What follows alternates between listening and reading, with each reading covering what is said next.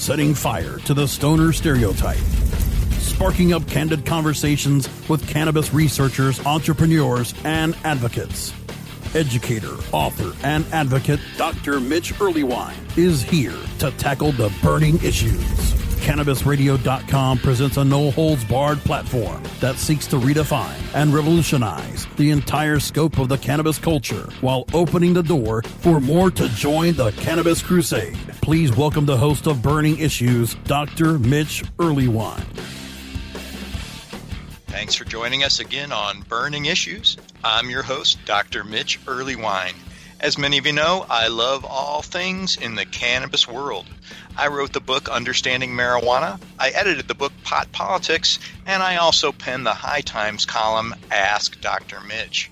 I do my part for the movement whenever I can as a member of the Advisory Board for NORML, that's the National Organization for the Reform of Marijuana Laws. I'm also super happy to be on CannabisRadio.com. Today, I'm completely delighted to hear from one of my real I don't even know what to say, like role models. It's Joshua Littrell.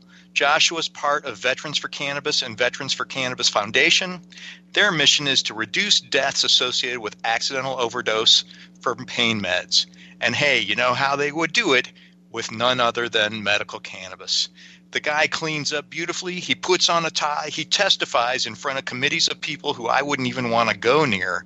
He's also a veteran himself. Joshua Littrell, thanks for joining us on Burning Issues. Well, Dr. Earleywine, I can't say thank you enough for everything that you do, sir. Um, for everybody in, in the industry, in the cannabis industry, for veterans, for civilians across the country. So thank you so much. It's my honor to be a part of this show with you today.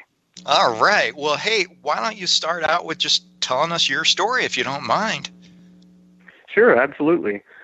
Well, um, I served six years in the Air Force. I was a bioenvironmental engineer. Um, the Air Force is equivalent to OSHA and EPA put together, uh, dealt with occupational health, preventative medicine, and environmental protection while I served in the Air Force. Uh, during wartime, I was a nuclear biological chemical technician. So when we deployed to Operation Iraqi Freedom in 2003, I was part of the group that uh, was looking for WMDs or weapons of mass destruction in Iraq. It was a really great opportunity for me, and, and I never thought I would be in the industry that I'm in now. Um, but some of the issues that have come up since serving, and I served six years, like I said before, and got out with an honorable discharge, and spent 10 years in the insurance and financial services industry, where I had the opportunity to move to Vermont. And when I went to Vermont, uh, there were two points that, that made me uh, make that decision. First was a mentorship opportunity that came up. And then second was that they had just passed their medical cannabis program so I was able to go to Vermont and get my medical marijuana card while I was there. And when I did that, Dr. Earleywine, I was able to reduce the prescription medication intake by 80%. Wow. So I knew it was unbelievable. I knew that, that the ability to basically, I, I grew the product there in my apartment um, with my landlord, who was a, a police officer. And the ironic portion of that was that while I was there, the three years I spent in Vermont, the, the landlord actually got cancer. And he came to me looking for something to help him out. So I was not only able to help him out, uh, but I was able to reduce that uh, prescription medication intake by 80% for me. So then I came back to Georgia because I wanted to take this fight um, back to my home state where I'm from and I really, you know, just started this whole process uh, speaking in front of the legislative council saying, help me save me, help me save my own life. And when I got up to testify in front of the House and Senate committees, I had people coming up to me afterwards saying, you know, Joshua, your your story sounds so much like mine, or my uncle, my aunts, my mom, and my dad's. And I was like, wow. So then that's how Veterans for Cannabis all came about. And then the foundation was formed, and and we're really trying to bring uh, cannabis as a treatment option to the forefront, not only for veterans, but we're fighting for civilians as well because I know that by, by taking this fight to the state legislatures and, and hopefully the federal government at some point in time, we can make the changes for veterans, which will lead to changes for the civilian market as well. So that's what we fight for. You know, it's it's just such a noble cause, but I think some folks don't even understand what's up with the opiates and why they might be problematic. Could you tell us? Yes, sir. Um, it's absolutely atrocious what the Veterans Administration is doing to us now. Now, not only me, but you know my brothers and sisters that served alongside me in war, and those who didn't serve in war are still, uh, as they get out, they're still prescribed opiates at a at a at such an unbelievable pace that it's just mind-boggling. And what they do to our bodies from the inside out is just break us down and kill us. Basically, the Veterans Administration is killing veterans uh, with prescription medications. So what we're trying to do is bring cannabis to the forefront to the VA to prove to them that first and foremost, cannabis will not kill anyone. Veterans die at a 50% greater rate from accidental overdose than civilians do. That's that's crazy. And it's absolutely preventable with cannabis as the treatment option. But unfortunately as the laws are now, if you test positive for cannabinoids, you don't get the prescription medications. And they make addicts out of us where every single month the VA sends out medications and there's about a four to five day lag between the opiates that they get and then the, the second round. So basically, if you have a, a prescription uh, in November, you get 28 days worth of opiates. And it takes about 34 days to get them new medications to you. So you have a six day window that you're without medications. You have withdrawals every single month. This is not only for me, but for veterans across the country.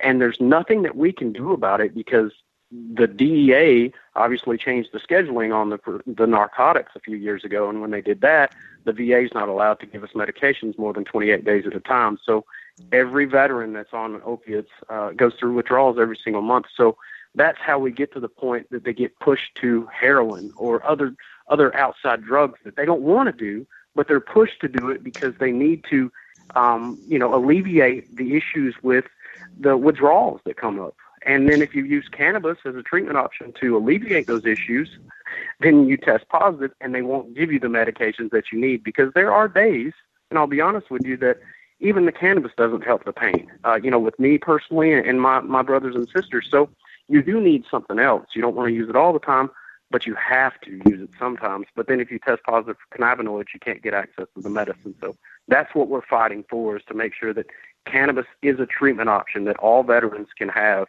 across the country. It doesn't matter where you're at. And then by doing that, we can lead to civilians having that access as well. A noble fight it is. I think people don't really understand what opiate withdrawal is all about. Would you care to describe it? Yes, sir. It's you know it's different for each person. Um, I've had men and women tell me that you know theirs goes with really bad uh, withdrawal symptoms such as the shakes, the sweats, um, throwing up. Uh, they can't concentrate. They can't sleep. Uh, you know, mine personally is is basically I'm I'm pretty good until I go to bed. But at that point in time, when I lay down and my body starts shutting down, the shakes come and the shivers come, and I can't sleep. And and sleep deprivation is the biggest issue that that is facing our veteran community when we're talking about the withdrawals because when they don't get sleep, they don't get rest, their body and their mind doesn't function right, and that's where the depression sets in. And then that leads to the suicides that we're seeing, which is an absolute epidemic in the veteran community. Oh, it is just heartbreaking. And then I think folks are confused. In a medical cannabis state, it's still not okay for veterans at the VA to use cannabis. Dr. Mitch, that's the most frustrating thing about this whole issue is that um, in Colorado, you know, Washington, Oregon, we're the states that have a legal program put together, or even one of the 30 or so states that now have a medical cannabis program put together. The veterans cannot use cannabis as a treatment option because the VA says that it is still federally illegal, and if you test positive for it, they will take you off of your medications. Now, granted, they can't take away your payment for your disability, or they can't take away the option to see you for an issue that comes up uh, at a medical facility, but they will not send you your medication, and that's absolutely unbelievable and it's unacceptable in my mind's eye because that's what we're fighting against you send these men and women their medication monthly and then you tell them, hey, we're just going to cut you off. Then what do you do? You push them to the black market for something else. And that is where the whole problem uh, and the issues come from. it, it's just mind-boggling given all that folks have given to this country who you know sort of end up in that situation hey as my uh, cannabis radio brother vivian mcpeak would say we've got to pause for the cause because there are flaws in the laws we'll be right back with more burning issues more burning issues coming up after we blaze through these words from our sponsors Do you want to get in on the booming cannabis industry? With New Frontier Data, we give industry insiders the power of big data analytics to help navigate this rapidly growing and changing landscape. New Frontier's tools help you make critical decisions based on the facts. Our industry analyst reports reveal the best opportunities, our custom research engagements deliver answers to the most difficult questions, and our cutting edge big data platform, Equio, puts real time information and answers you need right at your fingertips. Go to www.equio.io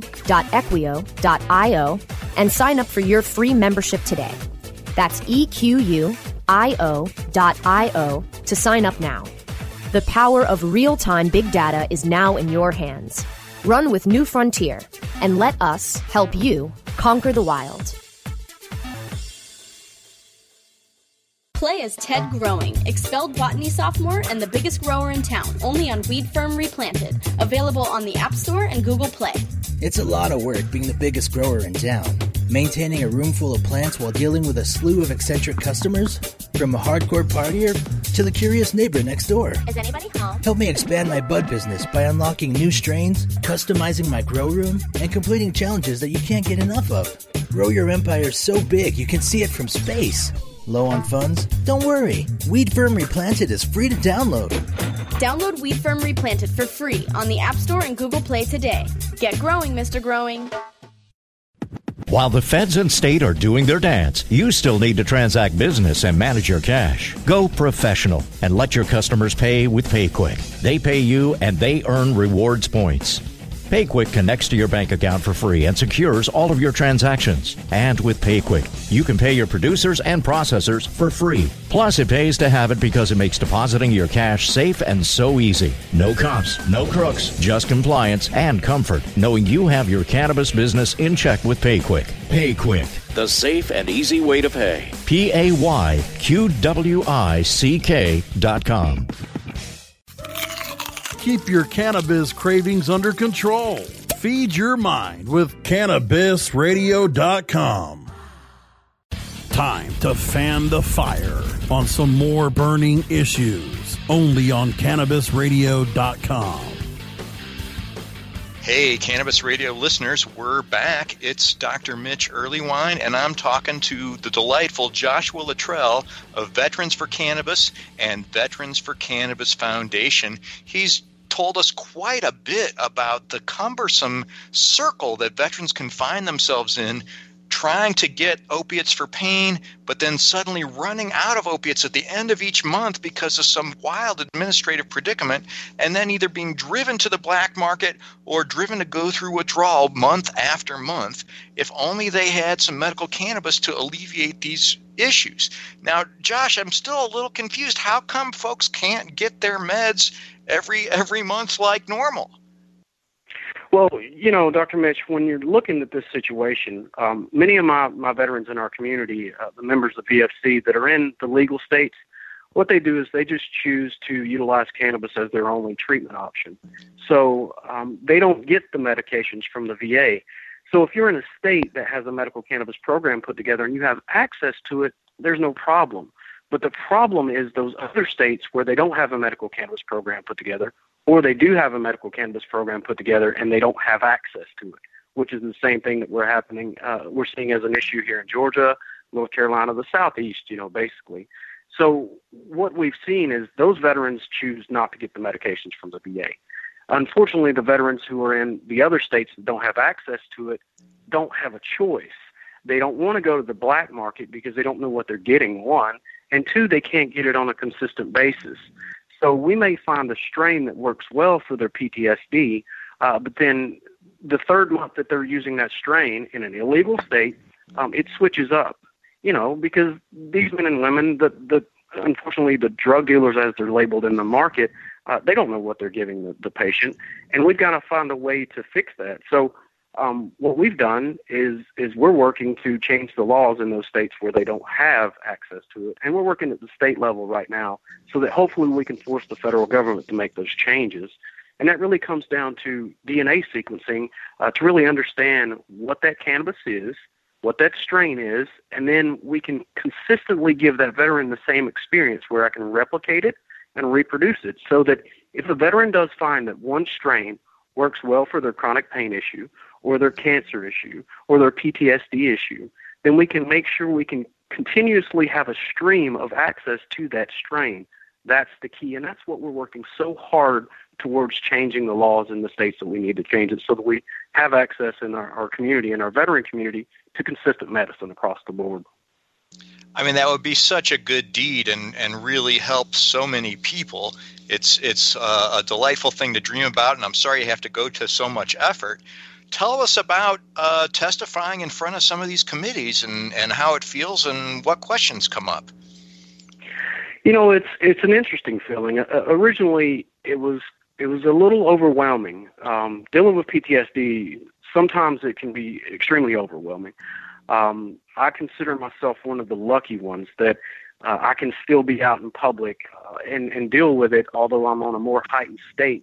But to talk about my issues in front of a, a panel of senators and state representatives, that was one of the most terrifying issues that I, I had ever faced in my life. And being in war, I don't think um, even held a candle to that because you train for war.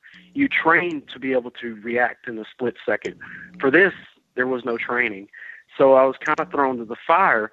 But it's been great, Dr. Mitch, for personal um, basically a way to, to develop and, and uh, face my issues, my PTSD that, that are so many veterans struggle with. When I talk about the issues that I'm faced with, it's a great therapy. And that's one of the things that I've found through this whole point is that speaking with the senators and the representatives about the issues that we face with, the, the overcoming the battle issues, then trying to assimilate back into society, trying to be in a crowd, like going to a college football game or, or an NFL game is extremely difficult for most of us. So working through that and then explaining that to the senators and reps, it really helps educate them because most of these people are not veterans. And that's one of the things we're trying to change. We're trying to make sure that veterans are, are being represented um, at the uh, state and federal level as well. So testifying has was tough initially, but it's become kind of second nature now because I've it's really helped me deal personally with PTSD, and that's what I'm trying to tell uh, the members of VFC as well to talk about the issues, to be able to speak to somebody and uh, come up with good solutions because somebody else may have been through the same situation that you faced yourself with. You know, Joshua, it's it's blowing my mind. I was at the VA in Jackson, Mississippi for a year, and I have two veteran clients up here in Albany, and the exposure treatments are really what it's all about. So the fact that you're essentially exposing yourself uh, in such a wild setting is in some ways the greatest way to do treatment, but also uh, incredibly petrifying from from the sound of it. yes, sir, it is. I do have one publication on cannabis and PTSD, and it does look like the, the symptoms really do respond well, at least according to the self reports of veterans like yourself. Are there uh, symptoms in particular that you think it's particularly helpful for? Yes, sir. There are a number of different symptoms, uh, especially in the veteran community. But, you know, the anxiety and the depression are two of the things that most veterans are faced with, uh, not only when they get out, they're they're faced with trying to become a part of society where there's not that big team work or team effort. You know, you're not your brother's not looking over your back, your sister's not looking over your back. You're going back into public where nobody really cares. They're trying to do their own thing. So to try to deal with that, it's, it's overwhelming sometimes. So we've seen a really great treatment option with cannabis uh, for anxiety and depression and PTSD specifically. But the thing that I talk about the most is the PTSD. And I've had a lot of questions from the Senate and, and House committees when I'm doing these testimonies. And they're like, well, why do you need access to THC or CBD or whatever you're calling it? Why do you need uh, to have a vaporizer? Why can't we just use oil? And I said, you know, the biggest reason is because of the immediate effect. If I wake up from a night terror and I can't figure out where I'm at, my heart's beating, I'm pounding, I'm crying, it's two o'clock in the morning, the only way to settle down is to reach for a vaporizer and inhale and exhale. And almost immediately, Dr. Earleywine, you know, almost immediately you have relief. I'm able to settle down. I'm able to forget, which is one of the side effects with cannabis, right? The short term memory loss. I'm able to forget the issue that I was dreaming about, or that night terror, that PTSD. So I become more familiar with my surroundings and I'm happier immediately. That's why we need different delivery methods, and that's what we are really advocating for. Is not only we have to have THC and CBD both in the cannabis uh, program, but there needs to be different delivery methods as well, such as oils, you know, vaporizers, uh, flower cannabis for those who enjoy flower. But we've got to have different delivery options so that veterans can make sure they have access to whatever it is that alleviates their issues immediately. They need that access, and that's key. I think that rapid onset is sometimes so hard to explain to folks, and I'm really grateful to you for putting it in uh, such splendid terms. So, can you tell us the distinction now? You've got Veterans for Cannabis and the Veterans for Cannabis Foundation. What's what's the difference? Well, you know, we started down this road with Veterans for Cannabis, and that was really the key to make sure that we were providing access to a consistent basis of product. And we've been working for the last year and a half to find growers uh, here in the United States. Instead of purchasing European, you know, hemp and trying to make CBD oil out of that, we want to make sure that we're working with with United States growers, not only to provide a CBD product, a hemp-based product in all 50 states, so that veterans have access to that first and foremost, but we're doing a DNA sequencing behind that as well, so that we know that we can deliver a consistent experience to the veteran. We can replicate that and reproduce that experience. And then our second phased approach is going to be in the states where there's a recreational program. We're actually partnering with growers there to have flower product on the shelves as well that has been DNA sequenced so that we can unequivocally say the veteran is getting the same thing every single time. Because Blue Dream, as you may know, is the most, uh, for lack of better words, counterfeited um, strain out there. Everybody's got a Blue Dream three out of four months of veterans utilizing Blue Dreams, and then that fourth month, uh, it, it's been really great for their PTSD. But the fourth month, it's just not working. Well, it's because somebody's brother's sister's cousin said it's Blue Dream, and it really wasn't Blue Dream. It looked like it and smelled like it, but it didn't feel like it. So we're trying to alleviate that issue with the DNA sequencing, and that's what VFC is there to, to do. Veterans for Cannabis is to, to be able to put the product out there so that veterans have access to it. And then the foundation, we're really going to focus on a study. So what we've done is I've worked with the Veterans Administration. We have a, a couple of physicians on board with us through the foundation that are overseeing our program, and we're do, doing basically a case study so that we can collect the information and data to force the federal and state government to make the changes that we need to make in the laws to have access to cannabis in our veteran community, which will then domino effect down the civilians as well. So the foundation is there to oversee the study and the program and to raise funds from that portion so we can bring in donations to help veterans who have um, you know issues with uh, they don't have enough money to purchase a product or we need to pay a physician to oversee the product. So that's what the foundation is there for to oversee the case study.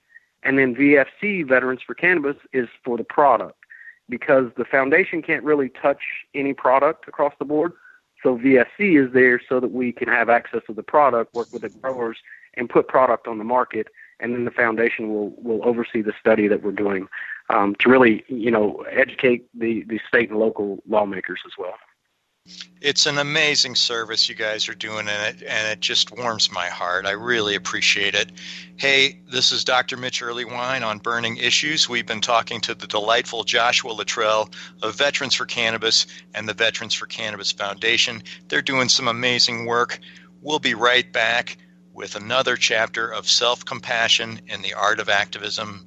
Please stay tuned. More burning issues coming up after we blaze through these words from our sponsors. The National Cannabis Industry Association presents the Seed to Sale Show, January 31st and February 1st at the Colorado Convention Center in Denver. Register now at www.seedtosaleshow.com or 888 409 4418. The NCIA Seed to Sale Show, the largest cannabis business event to be held in Denver, will host over 2,000 cannabis professionals and focus on innovations and technology in cultivation, infused products and extraction, and sales strategies. The show will recognize the best in the industry with the Cannovation and Cannatech Awards. Register before January 6th for $100 savings at seedtosaleshow.com. Use the code RADIO15 for an additional 15% off. Plan your experience now for the NCIA Seed to Sale Show, January 31st and February 1st. Seedtosaleshow.com or 888 409 4418. Oh, let the marijuana llama tell you something now about a game for your phone gonna make you say, wow! The game's about the game of growing cannabis for cash. Grow the seeds, sell the bud, put the savings in the stash. Little by little, your empire grows large. Put different celebrities inside your entourage. You can choose to play with Snoop or me or Cheech and Chong. Cypress Hill, Willie Nelson, Wiz Khalifa with a bong. The name of the game is Hemp Inc., that's the point. Download and play while you light yourself a joint. Business of cannabis should be no crime. Hemp Inc. is even hot proved by the man who run high times. Oh yeah? Get it on Android and I and iOS today. Marijuana Llama out. Got to tend to me own crops, you know. Money don't make itself. Hemp Inc. The next generation of vaporizers has arrived. Vuber vaporizers are blazing the way with unparalleled technology for oil, concentrate, or dry flower pens. Providing unsurpassed customer service and expert craftsmanship, Vuber vaporizers use cutting edge technology, providing a power packed, smoother vapor with a lifetime guarantee. Experience vaporizing the way it was meant to be the Vuber way.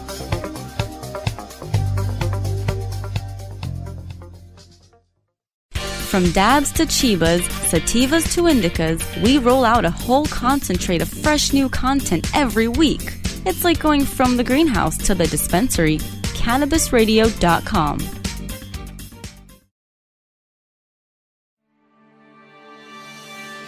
Welcome to Hempire, presented by CW Hemp, a weekly installment dedicated to exploring the non psychoactive side of the cannabis plant. Once a cornerstone of the American economy, hemp has been used in over 25,000 products, including paper, textiles, construction materials, health food, and fuel. Now, tune in and discover all there is to know about this wonder crop making a historic comeback. Hempire, presented by CW Hemp, starts now. Hey, welcome again to Hempire, the show devoted to all things hemp. I'm super excited to have you back on Cannabis Radio. We've got a wonderful guest today, Alex Brant-Zawadzki, and I'm actually going to let him introduce himself and just give us a little bit about his background. Welcome to the show, Alex. Thank you, Dr. Earleywine. My name is Alex Brant-Zawadzki, or BZ for short. Uh, my background, I sort of bounced around a bit journalism, politics, community organizing, and right now I'm sort of trying to make it in the barely existent hemp industry. There's some boat hemp in there and a few organizations. Uh, I helped work on getting letters of support for SB 566, the California Industrial Hemp Farming Act. And yeah, you know, sounds oh. great, man. I, am really grateful to anybody who's doing this, but I feel like you really got your finger on the pulse of the of the hemp world right now. You've mentioned there some Never folks out there who don't really understand that there really is a science behind hemp. Could you could you comment on that a minute? So a couple years back, I was studying at the University of San Francisco, getting a master's in public affairs, and I did a kind of a self-imposed uh, specialty. What do you call it? Um, anyhow, I focused on hemp, and uh, one of the first papers I wrote. It was the first time I'd kind of you know one had access to all the, the sort of research tools you get at a university to do this kind of work, and uh, two, you know, having been a long time hemp enthusiast and having covered it in one capacity or another in in journalism once or twice, you know, I thought I knew what was up. I did not know what was up. There were things like advantages of hemp construction materials, hemp carbon nanosheets, you know, hemp graphene, all the different ways you can get biofuel out of hemp and uh, you know cellulosic ethanol. Anyway, multiple different ways. It's you can triple crop hemp for biofuel: the seeds, the hurd fiber, and the bast fiber, and and it's just the opportunities are incredible. And but then you know I was a little surprised to encounter some pushback, even from within the industry. People not really familiar with the science or saying the science wasn't in. And, uh, you know, here I am writing my master's thesis with dozens of peer reviewed research papers from around the world talking about things like, oh, benefits of hemp meal in bread and benefits of hemp biofuel. It's maybe it's the best energy crop. Just sounds like we've come a long way since hemp for victory. Huh, it has. And I was watching him. I remember the first time I watched hemp for victory uh, in like the recent past. There's a line in there that just told me it was uh, talking about how any any any soil suitable for corn would be good for hemp. And I thought to myself, man, the corn farmers must have heard that and just been totally scared. Given how big Given the corn, big industry, the corn is, industry, is, I can only imagine. Can only imagine. Well, so you listen, know, you, listen, you, yep allude to some of the electronic and, and sort of nanotype things that I feel like some of our listeners don't really know about. Would you care to elaborate on those? A bit. Um, I mean, you know, they're very developmental, but there's a uh, scientist named David Mitlin who was at University of Alberta, and now I believe he is at Clarkson in New York. And he has figured out a way to generate carbon nanosheets from hemp and uh, there's a big write up a year or two ago. You know, this could revolutionize all sorts of things. Graphene at the moment is uh, it's you know been called the super material of the future, kind of like hemp was once called, uh, and costs it could cost as much as two thousand dollars to manufacture per gram, at least back in 2013. Meanwhile, this guy, Professor Mitlin, is saying, oh, well, you can use hemp to manufacture graphene for less than $500 per ton, which is about wow, that's a thousand. super impressive. impressive. All right, hey, we're back. Sorry, we had a we had a little uh, connection issue, but uh, Alex, you were giving us the lowdown on the ecological advantages of hemp. Right. Um, I was explaining how you know an example of, of that and how whatever you're using hemp for, it, it can improve um, the ecology. It was uh, that high yielding energy crop paper I was talking about actually came out of Sweden in 2012. Uh, they're talking about, in addition to the energy yields and whatnot that make hemp such a good energy crop, it's got other advantages like low pesticide requirements, good weed competition, suitability as a break crop in cereal oriented crop rotations, blah, blah, blah, um, which are just a bunch of ways of saying that, you know, it has additional benefits. And most of those benefits being a lack of the detriments that other crops can cause, you know. I mean, also if you're using them for fiber, think, you know, an alternative to, uh, say, cotton, which uses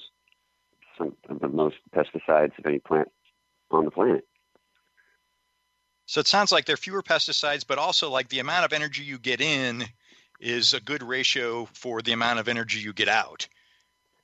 Right. Well, they call that with energy crops the well to wheel ratio. So the well portion being, you know, the carbon footprint, the effort, energy, water, etc., uh, put into growing the crop, any detriment caused by pesticides or herbicides, all that kind of thing. And then the wheel side of that equation is how much energy you get, you know, how effective it is as a fuel, and also how much it pollutes, how much carbon it puts back into the air, that kind of thing. And um, perfect. I think we got it. Is is is there a chance to explain sort of how the biofuels really work? Is it just like putting gas in your car, or what do you think? It's just like putting biodiesel in your car. I would say. So there's three different ways you can get biofuels from hemp. You can use the sort of inner fiber, the hurd, the woody chunks, and basically burn them kind of like you would wood or charcoal.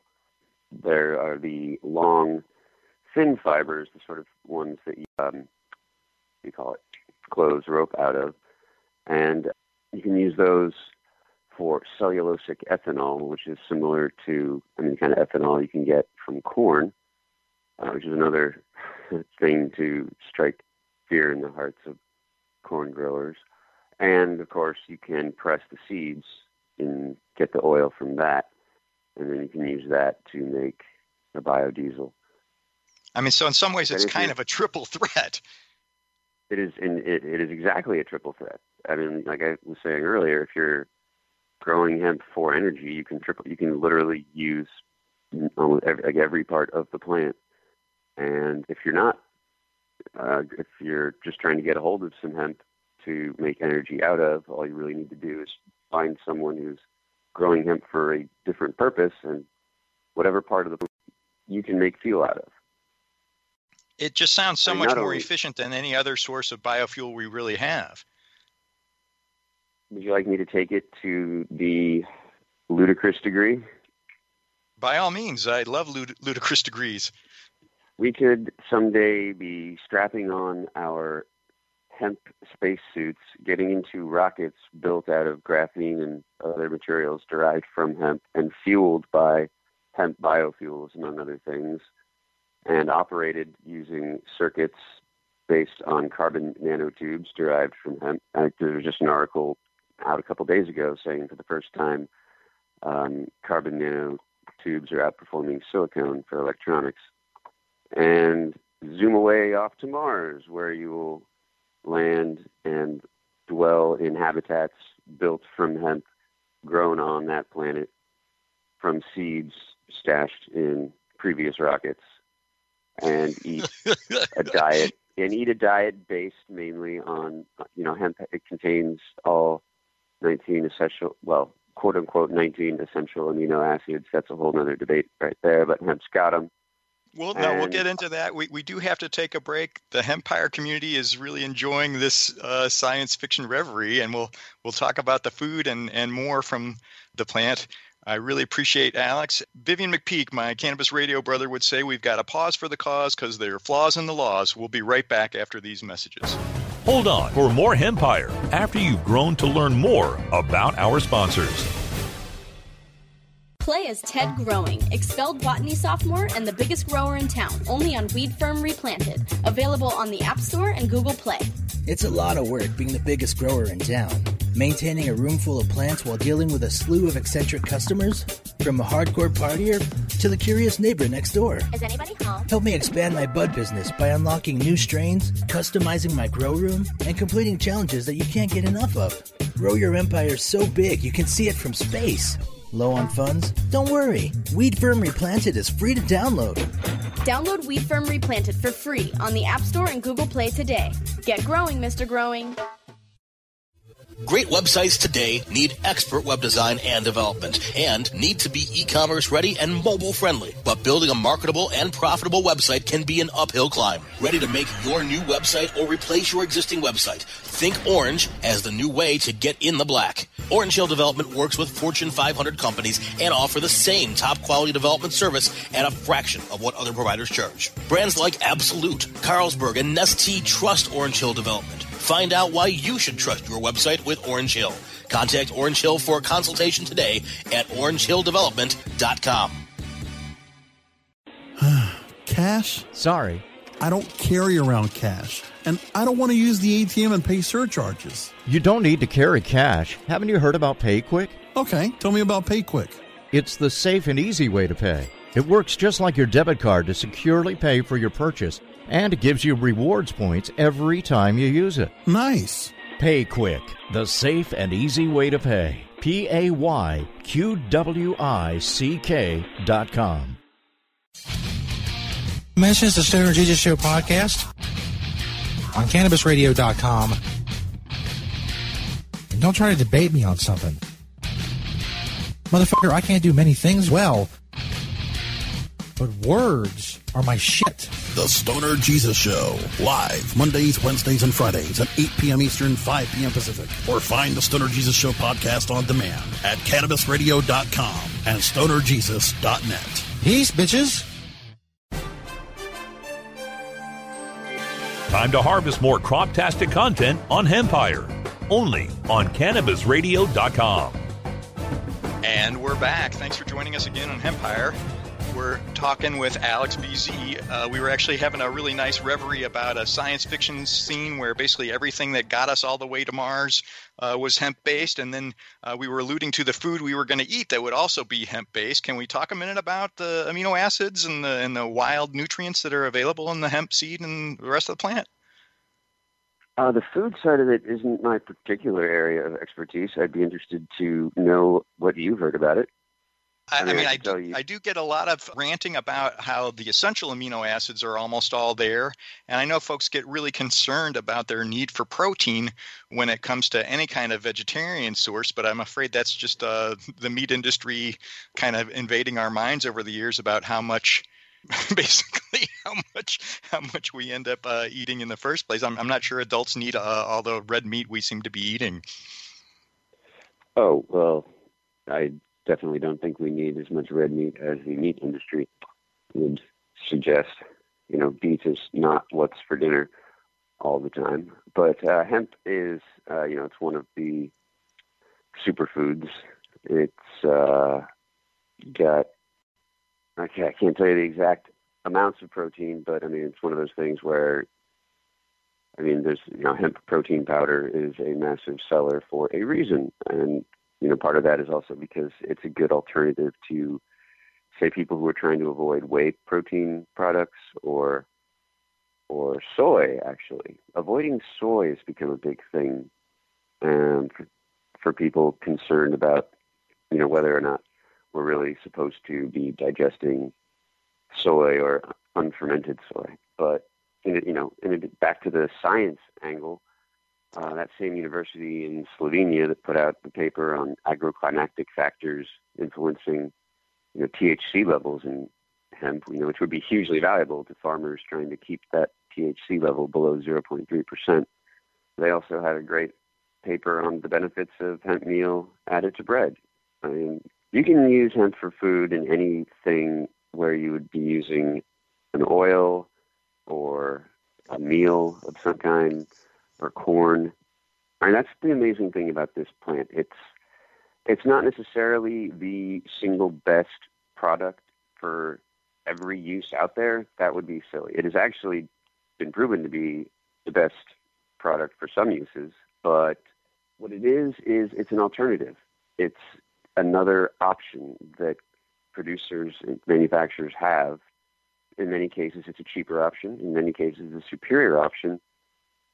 And so it just stands to compete with, you know, with wood pulp, with fiberglass, with concrete, plastic. And so here's what's going to happen. It's got, it's, it's got own price elasticity, meaning, you know, even if hemp becomes insanely popular and farmers start growing tons more hemp, and then there's a lot the the market is is filled and the price drops hemp is going to become cheaper but that means it'll become the cost effective it'll, it'll become the cost effective alternative for a bunch of new applications as the each time the price of hemp goes down the utility of hemp goes up so basically even if the value of hemp, every time the value of hemp drops the utility of hemp goes up. Does that make sense? Absolutely. So as prices go down, it's actually going to become more and more competitive in each of these different domains. I, I, feel like this is a super exciting time to be a hemp investor. I do notice that all the, the studies you're citing seem to be from outside the U.S. Do you have any comments on that? I do. There's a general attitude uh, of sort of disregard for research done outside of the borders of the 50 United States, and it's frankly shocking and offensive. I mean, there there is there is a tome of data out there uh, peer-reviewed studies from respected institutions, respected scientists on all manners of hemp and cannabis. Israel is about 10 years ahead of us, at least. They're decades ahead of us on their medical cannabis research alone. But it's basically up until almost this year, it's been incredibly difficult, if not impossible, to conduct research on either medical marijuana or even industrial hemp. Um, here in California, we've been struggling for years, even though we passed the Industrial Hemp Farming Act back in 2013. Uh, it only lets us grow hemp as permitted by the federal government, basically, and the federal government only permitted in 2014 with the Farm Bill certain research institutions to and work you're in a real insider on on that and I'm, I'm just curious are you, are you comfortable saying sort of where we could grow and and where things might be happening Uh, well, I mean, things might be happening now. For the first time, we might actually have the first pilot hemp research project in the state here in California at uh, Cal Poly Pomona. Um, a gentleman by the name of Tony DeVera is just waiting to hear back from the uh, the DEA on his permit, which they told him to expect sometime in September, and that will make him the first sort of DEA approved researcher in the state. Um, you know, we can finally catch up to other states like Colorado and Kentucky, which have been doing some excellent, excellent research um, for you for for a while now. So when I say research, I'm not talking about massive labs and even you know chemistry and taking things apart. Even just basically what seeds grow best here versus what seeds grow best there. well so it I've sounds like a a super on. exciting time for for all this stuff i'm curious alex if if you had you know infinite funds and and no legal restrictions is there a, a research study you'd like to see happen right off the bat There is. I would like to see um, a, a really, truly excellent study, economic impacts of industrial hemp in Kentucky, which was done uh, in 88, 98. Anyway, it is. It just really inspired and infused a lot of my work on this subject, and it was put out by Dr. Eric Thompson, Dr. Mark Berger, and Stephen Allen in, yes, July 1998, Center for Business and Economic Research, University of Kentucky. It talks about all of the various advantages that hemp could benefit Kentucky's economy, everything from animal bedding for their horse racing to biofuels to you know tobacco substitutes and I just think if that if this- study could be expanded to every state, and every state could see the specific economic benefit, environmental benefits, scientific benefits of growing hemp in their state, it would be very valuable. Well, so it sounds like even one just focused on California could could point towards literally millions and millions of dollars. Is there a, Oh. a domain you feel like California might be unique, or at least uh, categorically different from from Kentucky as far as hemp uses might be concerned? Well, there's a USDA report from you know, early in the 20th century that seems to cite California hemp as growing better, basically getting getting more hemp per acre than anywhere else in the world at that time. So there's that. Um, there's the potential for you know 12 months of growing seasons. And then I do know California is is you know a, a much bigger population than Kentucky. It seems like there'd be a, a lot of uh, implications for just feeding folks. Do you feel like that might be an advantage and might be some way to, to add some of this up? Oh, definitely. Tons of advantages. I mean, for example, I was thinking how great would it be for kids if we could get hemp incorporated into school lunches? I don't see anyone having a problem with that. Do you? Sounds like a, a nice vegetarian source of protein that nobody would have Yeah. have any trouble with at all. Listen, I no, know you. feed it right to the kids. Yeah, I know you were okay, maybe responsible. maybe we could start maybe we could start with trials in prisons. But I'm sorry, you were saying. No, no, no. I, I think uh, the prisoners could use it as well.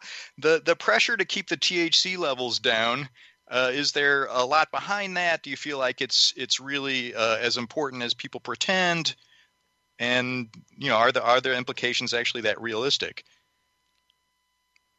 Nobody's going to Um, grow a 32% yes, THC yes hemp no. plant, right?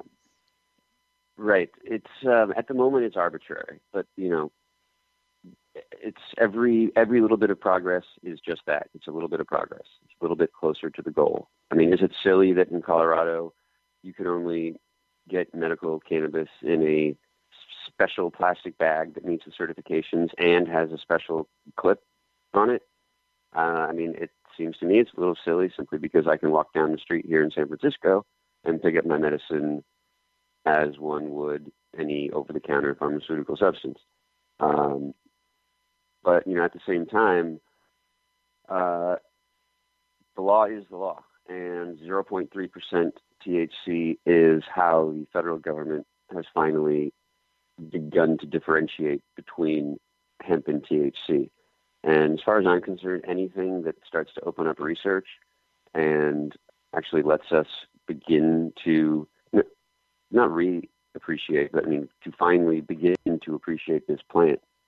I mean, think of all we've done a whole lot of development in terms of our, you know, what we know we can do with basic staple commodities. You know, people weren't making, well, anyhow, we are a little bit behind in our understanding of hemp because no one's been studying it for years. So anything that lets us, you know, move forward in learning more about it, uh, even if it's arbitrary, even if it's silly, even if it's based on junk science, we're not going to get the gourmet science until we can start doing basic basic research, which has been denied to us for decades. Now that makes sense. And and behind that, I know you've been uh, instrumental with the Vote Hemp crew. Could you tell us a little bit about that movement? Um, I was lucky enough to work with Vote Hemp during my master's program, um, mostly here in California, with the excellent legal mind of Patrick Goggin, who helped draft SB 566. Since then, I they're you know more of a nationally focused group and a lobbying group, and I'm a lot more focused, or have been a lot more focused specifically on California. Um, I can tell you my favorite story about working with them, which would be getting called a member of the hemp Taliban. I can only imagine how that how that must have happened. But do you feel like Oh. People are getting the message, and, and more and more people are, are signing on? Oh, clearly. I mean, it's it's a bit mind-boggling to you know talk to people about this who who aren't hip to this jazz, who just have better things, other things to pay attention to, and just to hear how many people are still surprised that we can't legally grow hemp in America. They're like, but what about the shampoos? What about the lotions? What about the food bars and all the seeds? I'm like, yep, imported. All got to be imported, and you know they think it's silly but then there's you know there are people out there a lot of whom work at places like the DEA and the Office National Drug Control Policy who don't even believe that hemp is legit. They think that the hemp, entire hemp movement is just a, a, a code word for legalizing marijuana. And I'm directly paraphrasing Uh, a gentleman who worked directly under Barry McCaffrey and is quoted about 17 minutes into the Hempsters Plant the Seeds documentary. It's just it's the same kind of disrespectful attitude they have towards other scientists. It's basically, you know, okay, we'll do our best to pretend to take you seriously as long as you acknowledge that your movement is inherently not serious. I mean, it almost sounds like some of the creationist stuff or uh, climate change. I mean, are we really at that level of denial? Yes, we very much are. You know, with the issue of, I was just going through emails earlier today where John Lovell, legal advisor to a couple of law enforcement groups out here in California, was calling me the hemp Taliban and also saying one of the major difficulties is it's impossible for law enforcement to tell the difference between uh, industrial hemp and illegal marijuana grows from the air.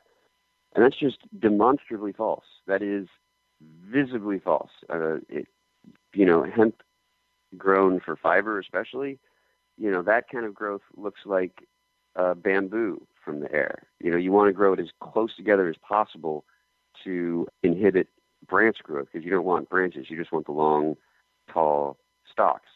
You know, as opposed to if you're growing medical marijuana, you're going to want to have your plants grown far apart and you know nice and large and bushy.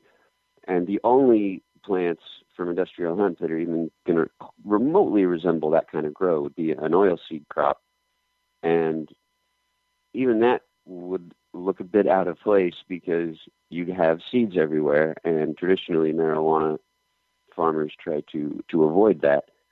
Uh, I think the technical term for the policy is no sticks, no seeds.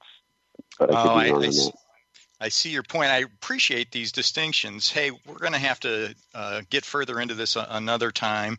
I'm super grateful to everybody for uh, you know just making sure that they could tune in yet again to Hempire. My hearty thanks to Alex Brant-Zawadzki, who's clearly the, the the man of the hour as far as hemp is concerned, and uh, I wouldn't my- go that far. But my incredible gratitude to the Cannabis Radio production wizards. Uh, I'm Dr. Mitch Earleywine, your host. I just want to say uh, follow your heart and let the data be your guide.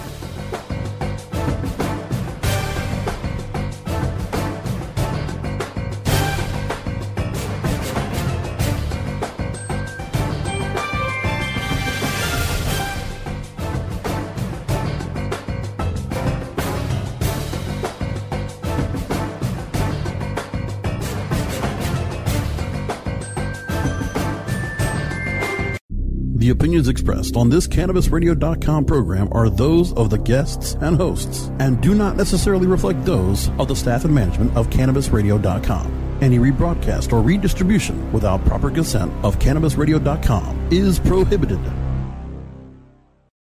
Time to fan the fire on some more burning issues only on CannabisRadio.com. Hey, welcome back to Burning Issues. I'm Dr. Mitch Earleywine with our next chapter of Self Compassion in the Art of Activism. This is the part of our show that encourages all our listeners to take good care of themselves and each other. Hey, this is how the Burning Issues team helps to support the Cannabis Crusade. We've alluded to some cognitive distortions in the past, ideas that may bounce around in our heads that may not really be true, and in fact, might be the root to some of our depressed or anxious feelings. I wanted to go over a couple of these and just encourage folks to try to catch your mind when your mind is pulling one of these tricks and let your mind do whatever your mind's going to do. Pat it on the pat it on the head and then say, "You know what? I'm going to behave in ways that are consistent with my values and not let my thoughts get in the way." So, one of my personal favorites, because unfortunately it's one that I do a lot, is called jumping to conclusions. You know, jumping to conclusions, it's when you make a negative interpretation, even though you don't really have any facts that really support the idea. So, unfortunately, I've had this happen where I'll be walking in somewhere, someone will turn their head and look upset, and I'll think, oh, he's upset with me. In fact, I haven't checked in yet. I haven't even shown that the person really is upset with me, but my mind just runs with it, and suddenly I'm feeling bad for really no reason at all. And the whole tacit assumption is that if somebody's upset with me, that's a disaster, is yet another irrational cognitive distortion I want to keep in mind. There's sort of two subsets of jumping to conclusions that seem to come up in people's minds. The first one, of course, is mind reading. That's where you sort of arbitrarily conclude that someone's having a negative reaction to you or thinking something bad about you, and you don't even bother to check. It's funny how much of our day we spend thinking somebody's mad at us when in fact they aren't even giving us any thought at all. The other subset of sort of jumping to conclusions is a cognitive distortion called the fortune teller error. And I think this is a favorite among some of my eating disorder clients. It's when you anticipate that things are going to turn out badly as if you've got some kind of crystal ball. It's when you feel convinced that your prediction is an established fact when in fact it hasn't even happened yet. So if you catch yourself saying, Oh, I'm not going to ask so and so out because I know she'll say no, or I'm not going to bother putting in effort on this because I know it's going to be a disaster, isn't that, in a sense, the fortune teller error? There's no way we could know until we try. And that's the kind of cognitive distortion that can make us super upset. Another cognitive distortion that seems to be linked to depression is called emotional reasoning. That's when you assume that since you feel bad, things must really be bad. If you catch yourself saying, I feel this is bad, therefore it is bad, that's emotional reasoning. In fact, we've got to check things out. We've got to reflect the way things really are before we let faulty information contribute to our emotions. Just because I feel the day is sad doesn't mean the day is inherently sad. And it's funny how this can sneak up on us without questioning. So if you catch yourself doing that one, by all means, pat your mind on the head and let that thought go. Yet another cognitive distortion is a subset of statements called the should statements. That's when you try to motivate yourself with shoulds and shouldn'ts. It's as if you're going to be whipped or punished just because you expect there's something you should do. And to tell you the truth, musts and oughts are also offenders. And the emotional consequence almost always is guilt. Oh, I should do such and such. Oh, I must do so and so. Oh, I ought to do humma humma. When you direct should statements towards yourself, you can't help but feel bad about whatever it is you think you should do. Now, the chance is there to catch it and say, wait, is this an iron law? Is there some kind of legal ramification if I don't do this alleged should? And by all means, there rarely is. Let yourself off the hook and let go of that guilt. In another direction, though, you direct should statements towards other people, and it's almost a guaranteed invitation to anger, frustration, or resentment. So if you're feeling that other people should do this or should do that, they must or they ought to behave the way you think, odds are high you'll be angry, angry, frustrated, or resentful really, really soon. Give this a chance. Try to catch yourself when you're making these thoughts and let your mind go off on its own direction, but behave the way you want to feel. And by all means, stay with the things that you value. Hey, thanks so much for tuning in to Burning Issues. My hearty thanks to our guest today, Joshua Littrell, and all the production wizards at CannabisRadio.com. I'm Dr. Mitch Earleywine. Follow your heart and let the data be your guide.